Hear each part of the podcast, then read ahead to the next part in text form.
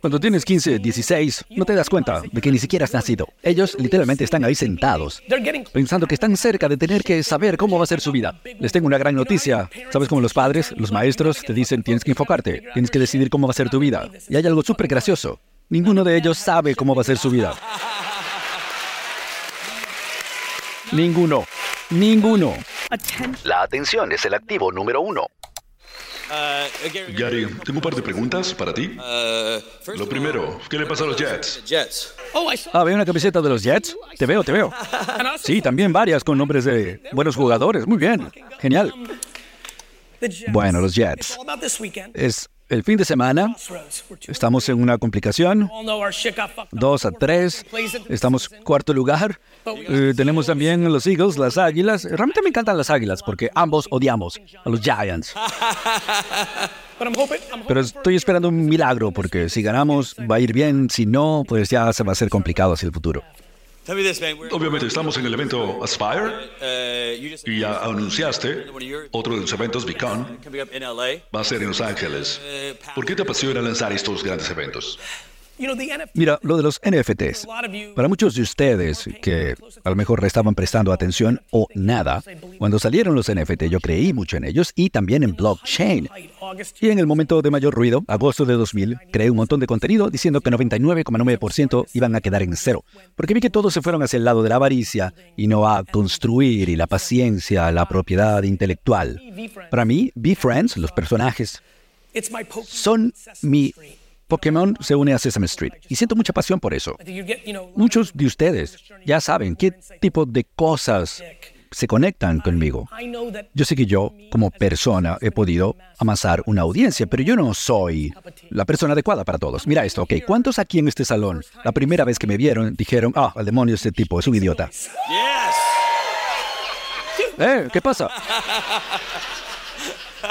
Entonces, mira, por suerte, para la gente que levantó la mano, a veces tienes suerte y tienes un par de oportunidades más para hacer algo positivo y, ok, te acercas, pero hay gente que no me da una segunda oportunidad o alguien que se ve como yo y yo no tengo el estilo adecuado para todos. Todos consumimos cosas diferentes, voces diferentes, contexto distinto, pero Be Friends cuando uno Sesame Street con Pokémon, si yo no puedo enseñar paciencia, entonces voy a hacer que el panda paciente sea súper popular para que llegue a sus hijos. Entonces, es una misión muy grande para mí. Al principio pensé que estaba como creando Disney y después me di cuenta de lo que hizo Jane, eh, Jim Henson con Sesame Street, con Plaza Sésamo. Había mucho detrás de esos personajes y eso me inspiró. Cuando hice lo de los NFT, anticipé la posibilidad de que iba a tomar tiempo. No que el precio se iba a volver tan loco. La gente se volvió avariciosa, un momento en que el gobierno le enviaba dinero a la gente, pasaron muchas cosas.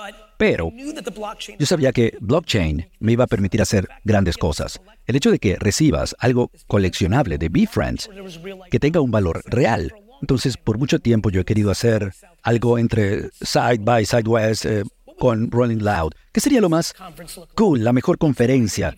Entonces, cuando hice Be Friends, dije, ok, va a ser esto. Voy a venderlos inicialmente, el coleccionable, que puedan ir tres años a la conferencia. Lo hicimos en Minnesota el primer año. Luego, el año pasado lo hicimos en Indianapolis. Y este año quería probar un formato diferente. Va a ser en Los Ángeles, en agosto. Y estoy muy orgulloso de eso. He aprendido mucho sobre eventos. 10.000 personas, un gran evento. Snoop Dogg y Terrell y Drew Barrymore. Y mucha gente de la cultura pop. Eh, Andrew Schultz hizo comedia, stand-up. Busta Rhymes también se presentó. Yo no tenía el tipo de dinero cuando era niño para ir a un campamento de verano, pero tener este evento al que puedo aspirar todos los veranos y puedo hablar de cultura pop y negocios, marketing, innovación. Este va a ser el último año que solo pueden ir los que tengan los NFT. Y luego tengo que decidir cómo va a ser después, pero estoy entusiasmado. Un evento genial. Gary, tenemos aquí un salón lleno de emprendedores, de dueños de empresas. Estamos todos creciendo, escalando. Si puedes, danos como una visión que podamos apreciar sobre cómo es escalar. Creo que tú superaste 2.500 empleados. 2.000. 2.000 en tu compañía. Para nosotros aquí, creciendo, Cuéntanos cómo funciona eso. Cuando empecé en la licorería de mi papá, después de la escuela, teníamos ocho empleados con facturación de 3 millones. Cinco años después, teníamos 200 empleados y facturación de 50 millones. Cuando inicié VaynerMedia, porque mi papá nunca me pagó mucho, que yo creo que la gente es curioso cuando la gente trata de atacarme y dice, oh, él lo heredó. Yo digo, mira, necio, no heredé nada. Yo creé un gran negocio para mi papá y me fui, y me fui sin nada. Y tuve que empezar VaynerMedia en el salón de conferencia de otra empresa. Te prometo, si yo hubiera heredado algo, habría tenido al menos acciones. Entonces empecé a ver Media de forma muy humilde y en 14 años, sin saber nada de ese mundo, creamos una empresa de 350 millones con 2.000 empleados. Entonces me siento confiado para hablar de escalar. La razón número uno por la que la mayor parte de la gente no crece al nivel que ellos quieren es porque no aman suficiente a sus empleados.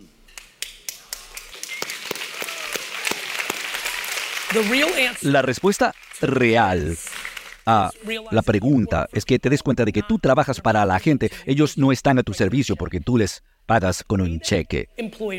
La forma como los empleadores tratan a los empleados cuando tienen grandes aspiraciones y es su empresa, ¿no? No hablo de gente de nivel medio en una corporación, ¿no? Están en la cárcel todos. Sino que es lo tuyo. Eres dueño y tú quieres que sea lo más grande posible. Los dos mayores errores es que no invierten en la gente de verdad, pero de verdad. Por ejemplo, yo tengo 2.000 empleados. No solo VaynerX, tengo BeFriends, tengo Vayner Sports. Eh, siempre estoy ayudando a mi papá porque esa es la relación que tenemos con Wine Library y Wine Tags. Tengo la marca Gary Vee. Tengo un equipo de pickleball. Tengo un montón de cosas. Y aún así, si tú ves mi calendario, te lo puedo mostrar ahora mismo. En serio, mira esto. Mañana, te lo prometo. Wow. No, olvida eso. No se trata de cuántas, se trata de qué. En, estos, en estas reuniones de 15 minutos, ¿para qué son? Uno a uno, con John, con Juan, con Charles, uno a uno. Uno a uno. 15 minutos, 15 minutos. Simplemente es que no les importa a la gente lo suficiente. Y si ellos no te importan a ti, primero, ¿cómo demonios quieres que a ellos le importe lo tuyo? Eso número uno. Número dos, la mayor razón por la que la mayor parte de la gente no llega donde quiere llegar, y les prometo, la mayor razón es porque tienes un negocio para comprar tonterías.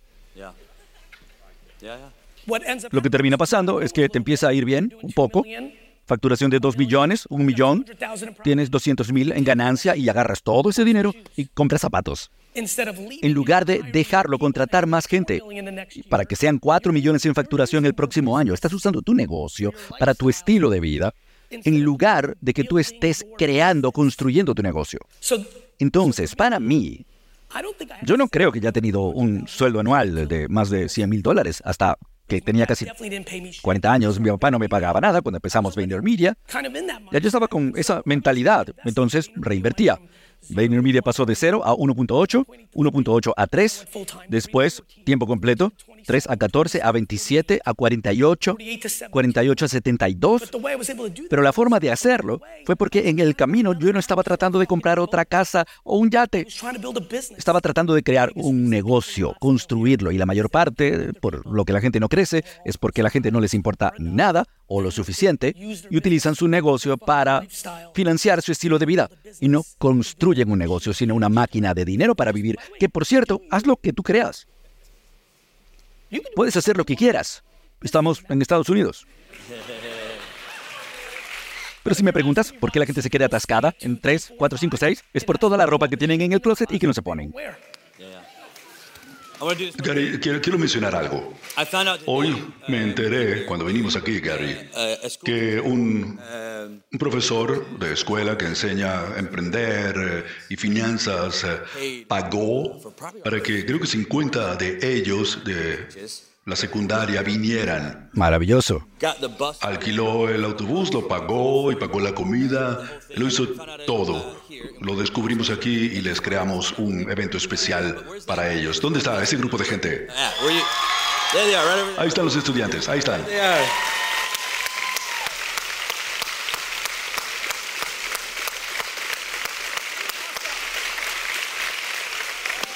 Uh, Gary, tú obviamente... no acepten el trofeo de octavo lugar. Los va a destruir. Cuando te lo den, se lo lanzas a la cara, ¿ok? Gary, tú obviamente trabajas con mucha gente joven, gente de secundaria. Mi favorito. ¿Qué, les dirías? Déjame decirte otra cosa, otra cosa para ustedes. Cuando hablamos mal de la generación Z, tienen que oírme. Cuando se vayan a su casa mañana y vuelvan a quejarse de que nadie quiere este empleo que están ofreciendo 18 dólares la hora, la generación Z tiene opciones. Ellos saben que pueden agarrar, hacer TikTok y obtener negocios con marcas que pueden vender cosas en eBay, una tienda de Shopify. Si todos tuviéramos Internet, no habríamos trabajado en Kmart tampoco. Mira, no, la verdad es, si yo hubiera tenido internet, ni siquiera hubiera terminado la escuela ni bachillerato y, habría salido por la puerta diciendo, adiós, director Dennis, al demonio. No, habría comprado los jets hace 20 años. Si hubiera tenido internet cuando era niño. No. Oh, ojalá hubiera tenido eso. Wow. Gary, ¿qué consejo, uno, para la gente que está estudiando en secundaria? Hay muchísimo que decir.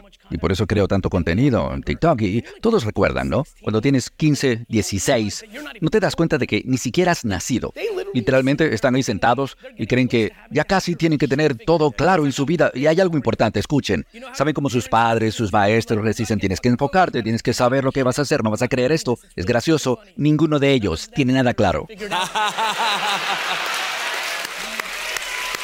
Ninguno.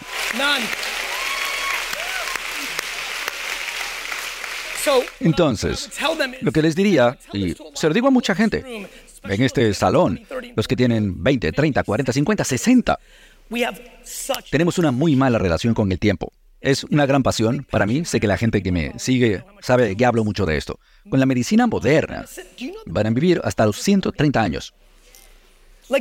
En serio. Yo no sé si están prestando atención a lo que está pasando, pero es una locura. La medicina moderna avanza rápido. Estamos descubriendo un montón de cosas. La gente que literalmente tienes 12, 13, 14, 16 años, apunta 110, 115, 130, en serio. Antes de que digas, no, investiga, mira lo que está pasando. 85, ¿en serio? Sí, en los años 70. Alguien vivía hasta los 60 años. Eh. Oh, wow, eres increíble. Entonces, lo que les diría, y se lo diría a muchos de ustedes, y va a ser divertido porque se los voy a, se lo voy a decir a ellos, los adolescentes, y después a ustedes. Ellos, los adolescentes, alto riesgo. Tienen que realmente ir a perseguir su sueño real. Saben que está dañando a mucha gente aquí. Lo que no hicieron cuando tenían 20, 30 años y querían hacer. Sí, porque pensaban que se suponía que había que hacer otra cosa, o su mamá los obligó, la sociedad los presionó. Lo entiendo. Miren, cuando yo era un niño, ser un emprendedor, ni siquiera existía eso. 14, 15, 16 años todo el mundo me decía, excepto mi mamá, que yo iba a ser un perdedor porque mis calificaciones eran horribles. Así eran. Entonces, mira, no ¿sabes quién es Gary Vee? Online, en Internet aparte de que mi mamá se sienta orgullosa. Es la persona que yo quería que existiera para mí cuando tenía 16 años. ¿Entienden? Y por eso hablo de las cosas de las que hablo. Yo necesitaba admirar a alguien. Mucha gente decía, gana a toda costa, acaba con todos. Yo no creo en eso. Creo que hay dos formas de hacer el mayor edificio de la ciudad. Uno, tener el talento para hacerlo. O dos, como la mayoría de la gente, derriba el edificio de los demás.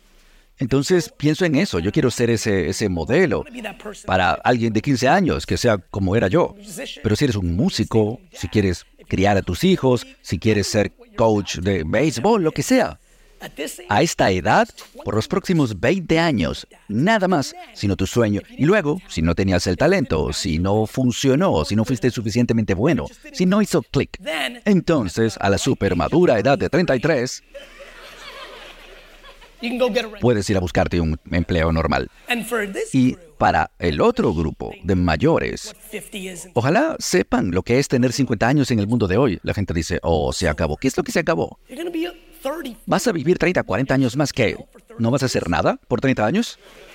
Ojalá la gente supiera que lo número uno que deben hacer ahora, si no disfrutan lo que hacen, aunque bueno, antes todos dijeron que eran felices. Pero si eres una de esas personas, poquitos, que no dijeron que eran felices. Si no te emociona lo que haces, ¿sabes cuánto tiempo pasamos trabajando? Súmale dormir. Y mira cuánto trabajo es tu vida, la mayoría de tu vida. Si no te gusta eso, te estás equivocando. Y yo entiendo. Oh, vete al demonio, Gary. Esos son sueños, tengo una hipoteca. Lo entiendo. Pero no entiendo por qué la gente no pelea por su felicidad. Y déjame hablar en detalle, en detalle. En mi forma de ver el mundo. Si tú no puedes dejar lo que estás haciendo para ir a probar otra cosa, empiezas a buscar lo que te está costando dinero. Si te sientes realmente mal, de verdad, si no te levantas los lunes y dices, sí, aquí vamos. La gente que vive para los viernes en la noche, eso no es una vida. Si tú eres una de esas personas, lo primero que tienes que ver es, tienes una casa, una vivienda. Si tienes una vivienda y no eres feliz, de verdad no eres feliz, pero no puedes darte el lujo de cambiar, bueno, hay que pensar en eso. Quizá déjame vender la casa, tomo el dinero, tomo un año. La humildad de dar un paso atrás ir a una casa más pequeña, un apartamento más pequeño, pero no lo hacemos porque nos juzgan. La mayoría de ustedes no van a hacer lo que deberían hacer para ser felices porque no quieren avergonzarse. Y eso me destruye. Es como en los deportes. La mayoría está viviendo su vida. ¿Pueden imaginarse si cada atleta reaccionara cada vez que la gente los pita? Cuando tú eres un atleta no oyes a la multitud. Cuando la gente me dice que me quiere juzgar, mira, tú estás ahí en las gradas, yo estoy aquí en el campo jugando.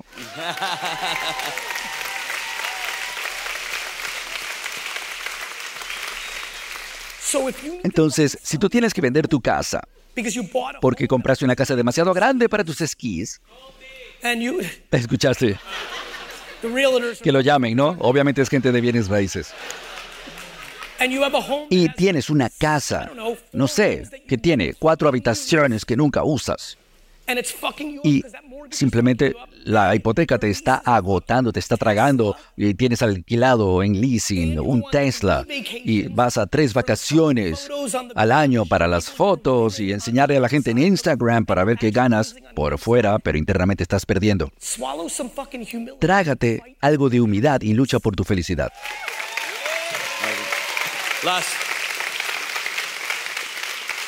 Bien. Ok, Gary, la última pregunta para cerrar el evento. Eh, Gary, estábamos hablando en el backstage y mucha gente no lo sabe, ¿no? Y es que esta conferencia Aspire no existiría sin la primera de todas las entrevistas que hice con El Dinero Es, Arrancó todo hace como cuatro años en tu oficina. Y estamos hablando de eso. Y eres la primera persona con la que hicimos la entrevista. No sé si recuerdas tu respuesta, pero yo sí. Pero, ¿qué dirías hoy y por qué si te dijera, el dinero es... Hoy, el dinero te expone. Te expone. Amigos, el dinero te expone.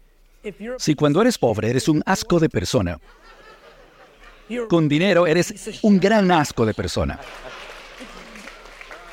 A mí me encanta cuando la gente dice, Gary, el dinero lo cambió. No, no lo cambió, te lo prometo. El dinero te expone, expone a la gente. En serio. Realmente, es como un gran ampliador. Te acelera. Entonces, eres buena gente, recibes más dinero, eres buena gente con dinero. Presta atención. Nunca ha sido de otra forma el dinero. El dinero te expone. Perspectiva es lo que nosotros creemos que hace el dinero. Cuando decides que no ves para allá, sino para acá y ves cosas diferentes, puedes tal vez actuar diferente. Eso es lo que la gente cree que el dinero hace por ellos.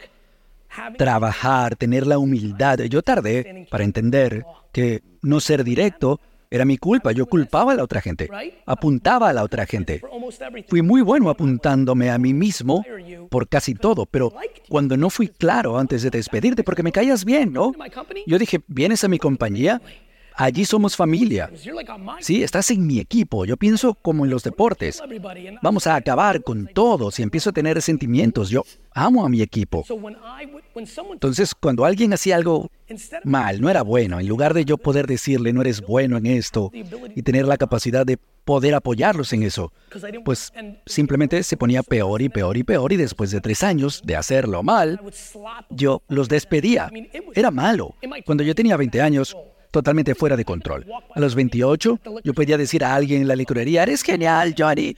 El viernes, ¿no? Y el lunes, puedes venir a mi oficina, mira, estás despedido. Y Johnny me decía, pero me dijiste que era genial, me lo dijiste el viernes pasado. Oh, lo siento. Toma, más dinero en compensación, solo vete. Era, era mal, estaba mal. ¿Y sabes lo que hice? Yo los culpaba a ellos.